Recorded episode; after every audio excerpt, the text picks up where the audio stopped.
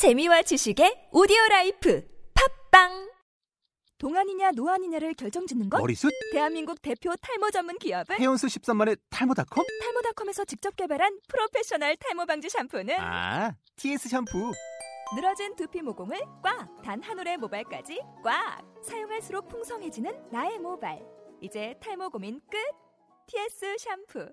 아웃도어 RV 레저 캠핑에 가장 유명한 쿨러 브랜드는 콜맨? 에이 아니야 도메틱이지 전 세계 캠핑카 냉장고도 전부 도메틱이라고 꽁꽁 얼린 생수통을 넣고 다녀야 하는 아이스박스 시대는 갔다. 전기나 차량용 배터리를 연결하면 스스로 냉각, 영하 22도까지 냉동이 가능한 냉동 쿨러도 오직 도메틱. 도메틱 쿨러로 무더운 캠핑장에서 더욱 시원한 맥주 맛을 느껴보세요 지금 바로 네이버에 도메틱 쿨러를 검색해 보세요.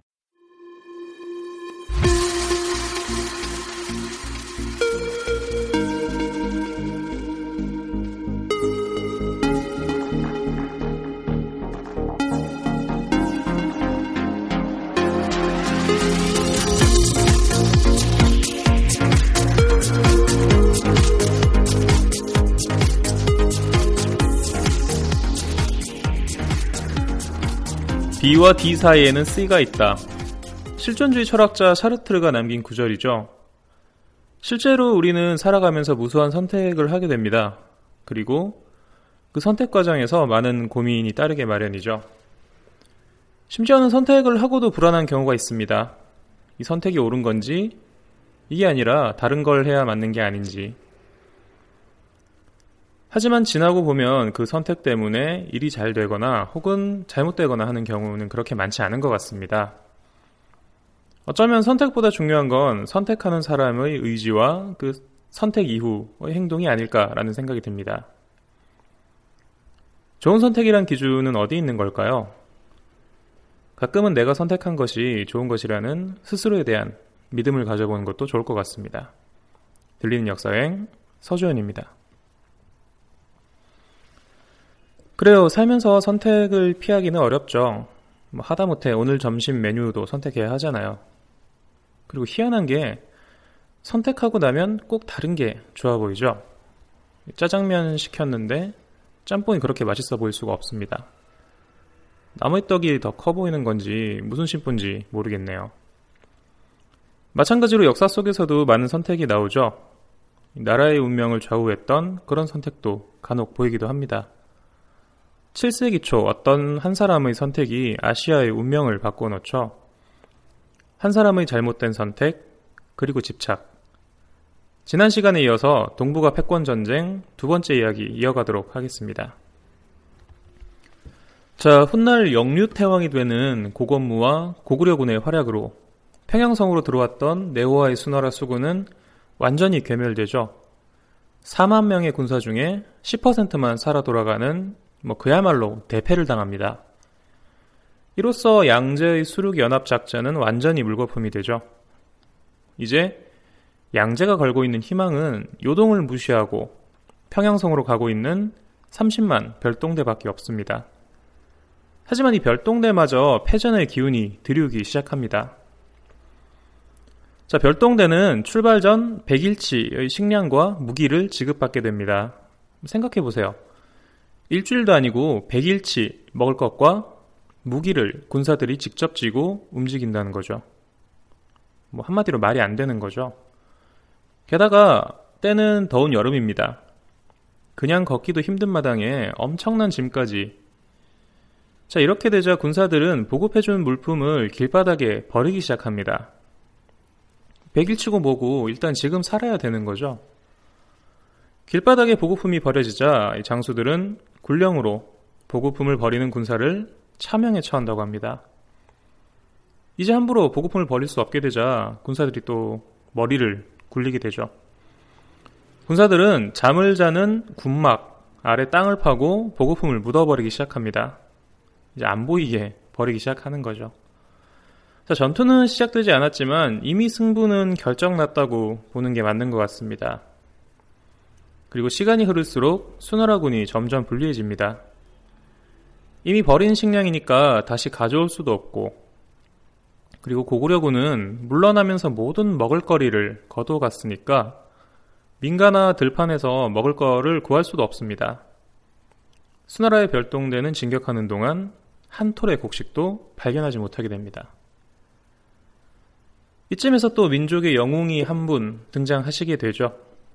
고구려의 군부 수장격인 대모달 을지문덕 장군이 바로 수나라의 별동대를 상대하게 됩니다. 지피지기면 백전 불태, 적을 알고 나를 알면 백번 싸워도 위태로울 것이 없다는 것처럼 이미 쇠약한 수나라 별동대지만 을지문덕 장군은 좀 더 신중히 수나라군을 파악하기로 합니다. 대담하게도 직접 수나라의 진영을 살피러 간 거죠. 을지문덕 장군은 압록강 부근에서 대치하고 있던 수나라 진영으로 직접 건너가서 거짓 항복 의사를 전달합니다. 그리고 빠른 시일 내에 영양태왕이 항복 문서를 직접 전달하겠다는 뜻을 전하죠. 자, 근데 이때 수나라 군에 치명타를 가하는 일이 발생합니다. 육군사령관 우중무는 미리 양제로부터 밀지를 받고 있었는데요. 그 내용은 만약 고구려의 영양 태왕이나 을지문덕이 회담이나 그리고 어떤 이런 자리에 요청해서 만나게 되면은 무조건 사로잡으라는 것이었습니다. 고구려의 핵심 인물을 사로잡아서 전쟁을 빨리 종결시켰다는 의도였겠죠. 굶주리고 지친 수나라 별동대를 직접 확인한 을지문덕은 이제 고구려로 돌아가겠다는 뜻을 밝힙니다. 을지문덕 장군이 돌아가자 우중문은 양제의 밀지대로 군사들을 보내서 을지문덕을 사로잡으려고 합니다. 하지만 위나라 위무사로 있던 아 위나라가 아니죠 수나라 위무사로 있던 유사룡이란 사람이 여기서 제대로 또 팀킬을 합니다. 그야말로 팀킬이라는 게 정확한 단어일 것 같아요. 자 을지문덕을 잡으려고 추격병을 추격병을 보내려는 우중문에게 유사룡은 점잖게 이렇게 얘기합니다. 자, 을지문덕을 실제로 만나보니까 참으로 군자였다. 그리고 대국의 장수가 돼서 이 조그만 나라에 사신으로 온 자를 핍박하는 것은 있을 수가 없는 일이다. 이런 말로 을지문덕을 잡으려는 우중문을 말립니다. 뭐, 하지만 군대에 대한 이 전체의 통제권은 유사룡이 아니라 우중문에게 있었기 때문에 이 우중문이 결심만 했다면 을지문덕을 잡을 수도 있었다는 얘기가 되죠. 자, 뭐 결국 이 사건을 계기로 을지문덕을 그냥 돌려보낸 위무사 유사룡은 양제에게 죽임을 당하게 됩니다. 그리고 우중문도 전쟁에 대한 패전의 책임과 함께 이 사건을 계기로 평민으로 강등이 됩니다. 자, 을지문덕이 와서 항복까지 전하고 갔지만 상황은 크게 달라지는 게 없죠. 고구려에서는 항복할 기미가 보이지 않고 시간이 흐를수록 초조해지는 건 역시 공격의 해원 쪽이죠. 게다가 수나라 별동대 지휘부 내부에서 분란의 조짐까지 생깁니다. 우중문과 우문술의 의견이 계속 충돌을 하게 되는 거죠. 자, 먼저 우주, 우문술은 가지고 온 식량이 떨어지고 이 주변에서 식량을 구하기도 어려우니까 그만 요동으로 돌아, 돌아가자라고 얘기합니다. 하지만 우중문은 생각이 다르죠. 본인이 별동대 책임자인 만큼 어떤 식으로도 성과를 올려야겠다라고 생각합니다. 뭐 일이 이렇게 되면은 강경파의 주장대로 진행될 수밖에 없죠. 강하게 밀어붙이는 쪽에 어떤 일을 끌고 갈 수밖에 없습니다. 우중문은 별동대를 몰아서 압록강을 넘어서 고구려 영토 깊숙이 진격해 들어갑니다. 이런 별동대를 맞아 을지문덕은 싸우는 척하다가 계속 후퇴를 하죠. 거짓으로 적을 유인하는 겁니다. 상황이 이렇게 되자 수나라 군사들은 그야말로 승리에 도취되죠. 하지만 계속 이겨도 손에 잡히는 성과는 하나도 없는 이상한 승리가 계속됩니다.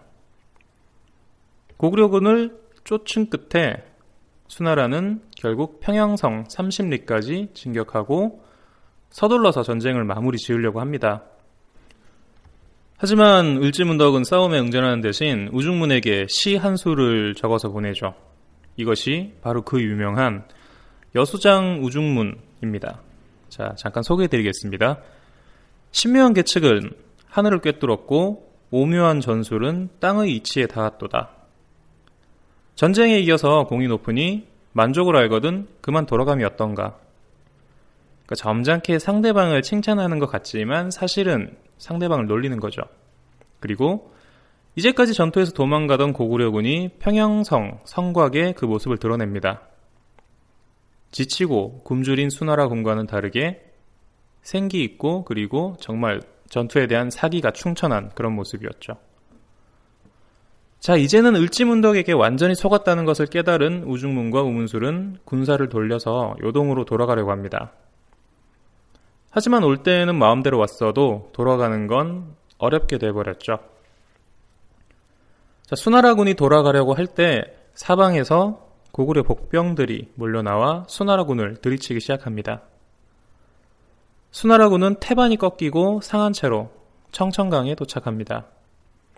당시에는 청천강이 아니라 살수라고 불렀었죠.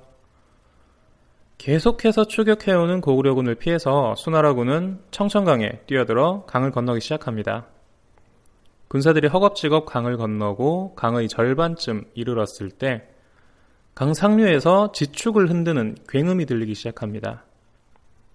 미리 가둬뒀던 살수의 엄청난 강물이 마치 쓰나미처럼 밀려오기 시작하는 거죠. 공포에 질린 수나라군이 허우적거리면서 강을 건너기 시작하지만 대부분의 군사들이 물살에 휩쓸려 버립니다. 겨우 강을 건넌 군사들이 안도의 한숨을 쉬고 있는데 그들 앞에 대규모의 군사들이 모습을 드러냅니다. 바로 고구려 군사들이죠. 아마 수나라 군사들 눈에는 고구려군이 귀신처럼 보이지 않았을까라는 그런 생각이 듭니다. 싸울 생각도 하지 못하고 도망가기 바쁘지만 역시 살아남은 군사들 중 또다시 대부분이 고구려 군사들에게 죽거나 포로로 잡힙니다. 수장이었던 우중문과 우문술은 겨우겨우 살아남아서 요동으로 도망칩니다.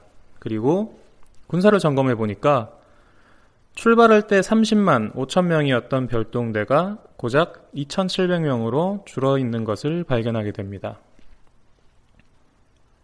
마지막 희망을 걸었던 별동대가 그야말로 산산조각이 나서 돌아오자 양재는 군사를 거두어서 수나라로 돌아가게 됩니다. 백만 대군이 단번에 고구려를 집어삼킬 것처럼 왔지만 결과는 참담했죠. 자, 전쟁 준비부터 좋지, 않아, 좋지 않은 조짐을 보였던 수나라의 2차 고구려 원정, 고구려의 승리, 수나라의 패배를 잠깐 살펴보자면 일단 수나라는 전쟁 준비부터 원활하지 않았었죠. 대규모 공력으로 원성이 높은 상태에서 무리하게 전쟁을 시작했고 전쟁 물자 수송을 맡은 양현감이라는 인물은 반란을 준비하면서 물자 보급을 일부러 지연시키고 그리고 고구려라는 적을 상대하기 이전에 수나라는 이미 이전부터 자멸하기 시작한 거죠. 그리고 무엇보다 수나라는 고구려를 적수로 생각하지 않았다는 것이 여러 차례의 전투에서 드러납니다. 네호아가 이끄는 수나라 수군은 단독으로 평양석을 함락시킬 수 있다는 착각을 했었죠. 뭐 그래서 무리하게 평양성으로 진입하다가 고구려군의 매복에 전멸당하는 참사를 당합니다. 육지에서도 백만 대군이 요동성 하나를 함락시키지 못하는 그 양제로서는 전혀 예상하지 못한 그런 문제에 부딪힙니다. 군사가 많으면 먹어치우는 식량도 엄청나겠죠. 결국 다급해진 양제는 요동의 고구려군을 배후에 둔 채 평양으로 진격하는 무리수를 두게 됩니다. 공격을 받지 않았던 요동 일대의 고구려군은 평양까지 갔다가 이제 도망치는 수나라 침략자들에게 제대로 복수를 하게 되죠. 하지만 수나라가 패배할 수밖에 없었던 것은 역시 고구려 장수들의 치밀한 전략과 백성들 그리고 모든 신료들까지 단결된 힘이 있었기 때문에 가능했었다라고 보여지고 있습니다. 고구려는 수나라가 침략해올 것을 짐작하고 대비를 했었습니다. 미리 군사를 동원하여 훈련시키고 충분한 식량을 확보했죠. 그리고 수나라군이 고구려 영토 내에서 식량을 확보할 수 없게 먹을 것을 거둬들이거나 없애버렸죠.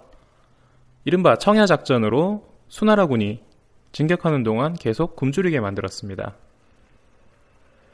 적을 지치게 만들고 유인해서 단번에 제압한 을지문덕과 고건무의 전략, 일치단결한 군사들과 고구려인이 만들어낸 민족사의 통쾌한 승리 중 하나라고 할 수 있을 것 같습니다.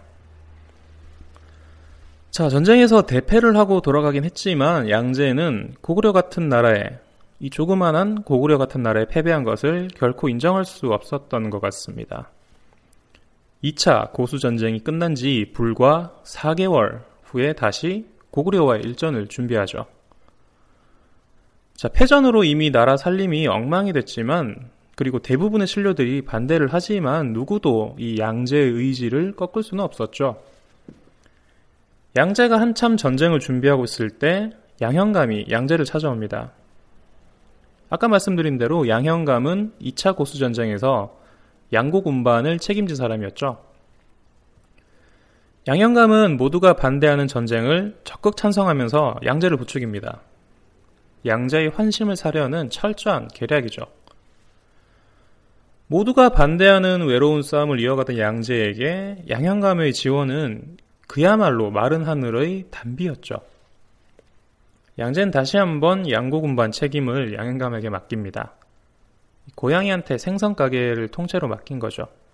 뭐 이보다 더한 표현이 생각나지가 않을 정도입니다. 양제는 다시 한번 수나라 전국에 동원령을 선포합니다. 다시 이제 군사를 끌어모으는 거죠. 근데 이때는 2차 고수 전쟁만큼 병력이 모이질 않죠. 장정들이 다 도망가 버린 겁니다. 전쟁에 끌려가서 죽느니 차라리 도망가는 게 낫다고 판단한 거죠. 자, 상황이 이렇게 되니까 제대로 원정대를 꾸릴 수가 없게 됩니다. 2차 고수전쟁의 3분의 1 정도로 추산되는 병력으로 제대로 갖춰 입지도 못하고 군량도 턱없이 부족한 상태로 다시 요동을 향해 전진하기 시작합니다. 그리고 2차 고수전쟁에서 넘지 못했던 요동성을 다시 한번 두드리기 시작합니다. 자, 수나라는 온갖 공성병기를 동원해서 20일 동안 밤낮으로 쉬지 않고 요동성을 공격하게 되고 엄청난 공방전이 오가면서 요동성의 고구려군과 수나라군의 그러니까 양측에 막심한 인명피해가 발생하기 시작합니다.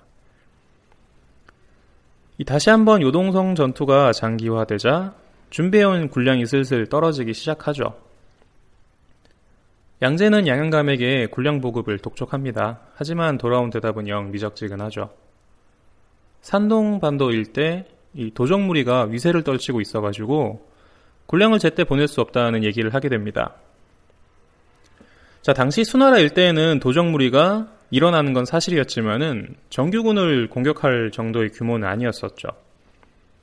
그러니까 양현감은 일부러 군량을 보내주지 않은 거였습니다. 이때부터 이제 본격적으로 반란을 일으킬 조짐을 보이는 거였죠. 그리고 때가 됐다고 판단한 양현감은 계략을 꾸며서 본국에서 네호아가 반란을 일으켰다고 거짓으로 양제에게 보고합니다. 네호아는 아까 말씀드린 것처럼 2차 고수전쟁에서 수나라군을 수나라 수군을 지휘하던 장수였었죠. 그리고 무리하게 평양성을 공격하다가 고건무에게 패한 그런 사람입니다. 자, 양은감은 한술 더 떠서 자신이 주둔하고 있는 여양 땅에서 군사를 일으켜가지고 네오아를 토벌하겠다고 보고합니다.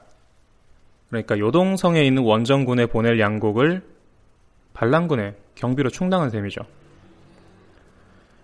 양현감을 철석같이 믿고 있는 양제는 그가 문제없이 본국의 상황을 잘 수습하리라고 생각합니다.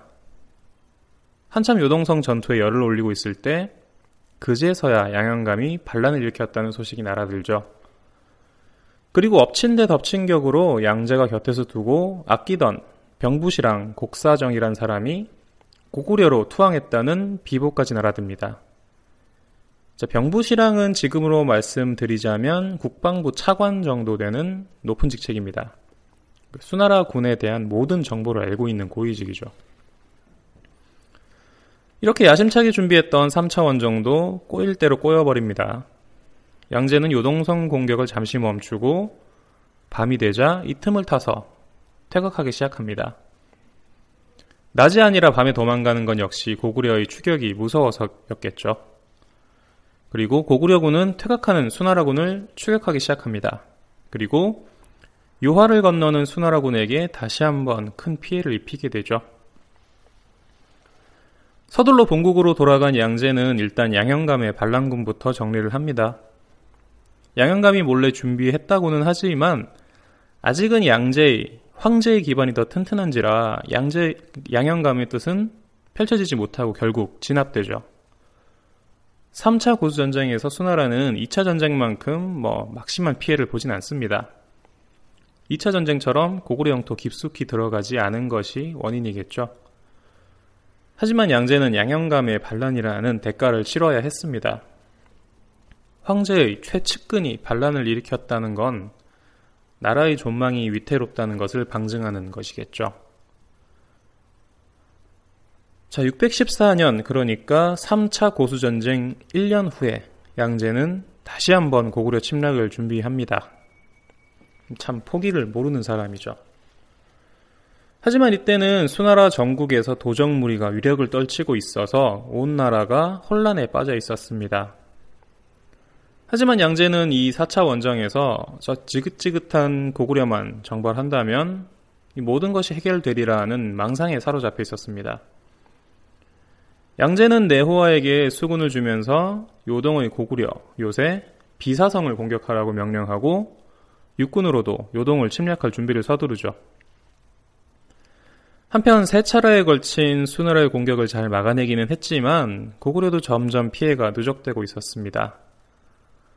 이제 힘을 좀 회복하려고 하는데 또다시 양제가 침략해온다는 소식을 듣자 고구려도 이제 더는 버티지 못하고 사신을 보내서 항복의 뜻을 전합니다. 그리고 3차 고수전쟁에서 항복해왔던 수나라의 병부시랑 곡사장을 묶어서 양제가 있는 회원진으로 보내버리죠. 자, 양제는 고구려의 항복 의사에 매우 기뻐하면서 비사성을 공략 중인 내호와에게 철군 명령을 내립니다. 하지만 항복 이후에도 고구려는 영양태왕이 수나라에 입주하지 않고 전쟁장과 비교해서 달라진 태도를 보이지 않습니다. 그러니까 말만 항복이라는 것을 전한 거죠. 그리고 특이한 사실은 양제도 더 이상은 이런 태도를 빌미로 고구려를 정벌하려는 모습을 보이지는 않습니다. 동북방 패권을 놓고 네 차례에 걸쳐서 격돌한 고구려와 수나라의 전쟁은 동북아시아의 판도를 크게 바꿔놓습니다.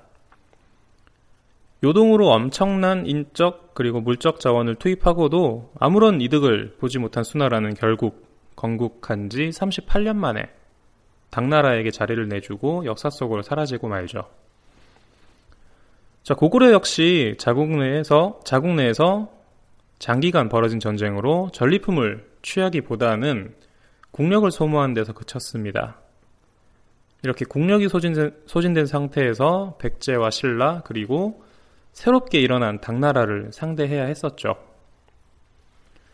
자, 만약 고구려가 백제와 신라 그리고 돌궐과 같은 여러 민족들과 연합해서 힘이 빠진 수나라를 공격했다면 어땠을까라는 생각이 듭니다.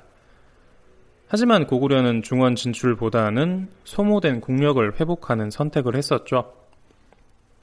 뭐 방송을 통해서 여러 차례 말씀드립니다만 역사는 만약이라는 가정법을 허용하지 않습니다.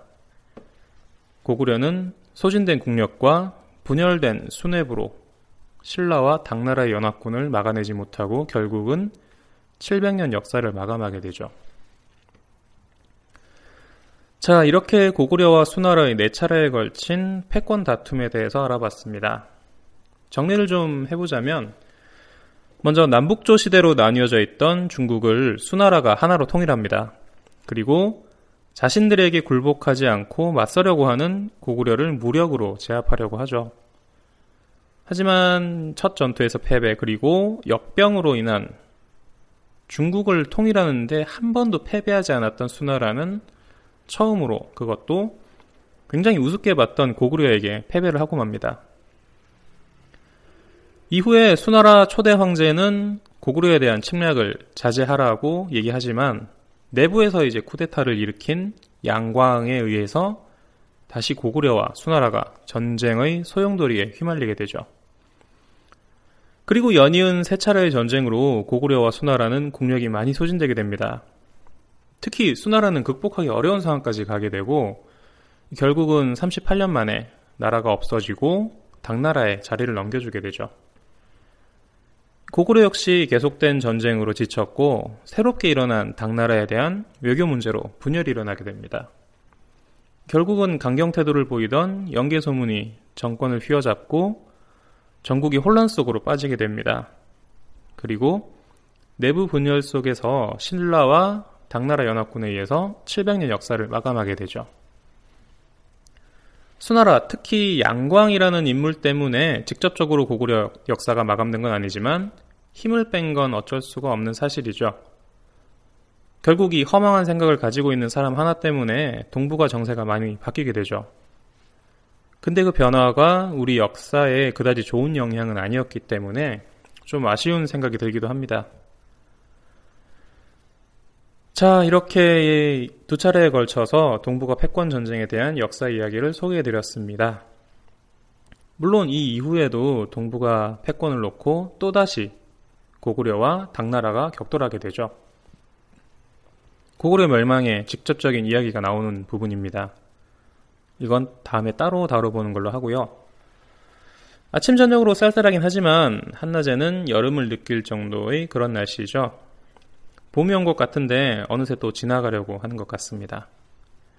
바쁘다고 미루지 마시고 여름이 오기 전에 소중한 사람과 같이 봄을 느껴보는 것도 좋을 것 같습니다. 들리는 역사여행 오늘은 여기서 마무리하도록 하겠습니다. 청취해주신 모든 분께 감사드립니다. 지금까지 프로그램 진행의 서주현이었습니다.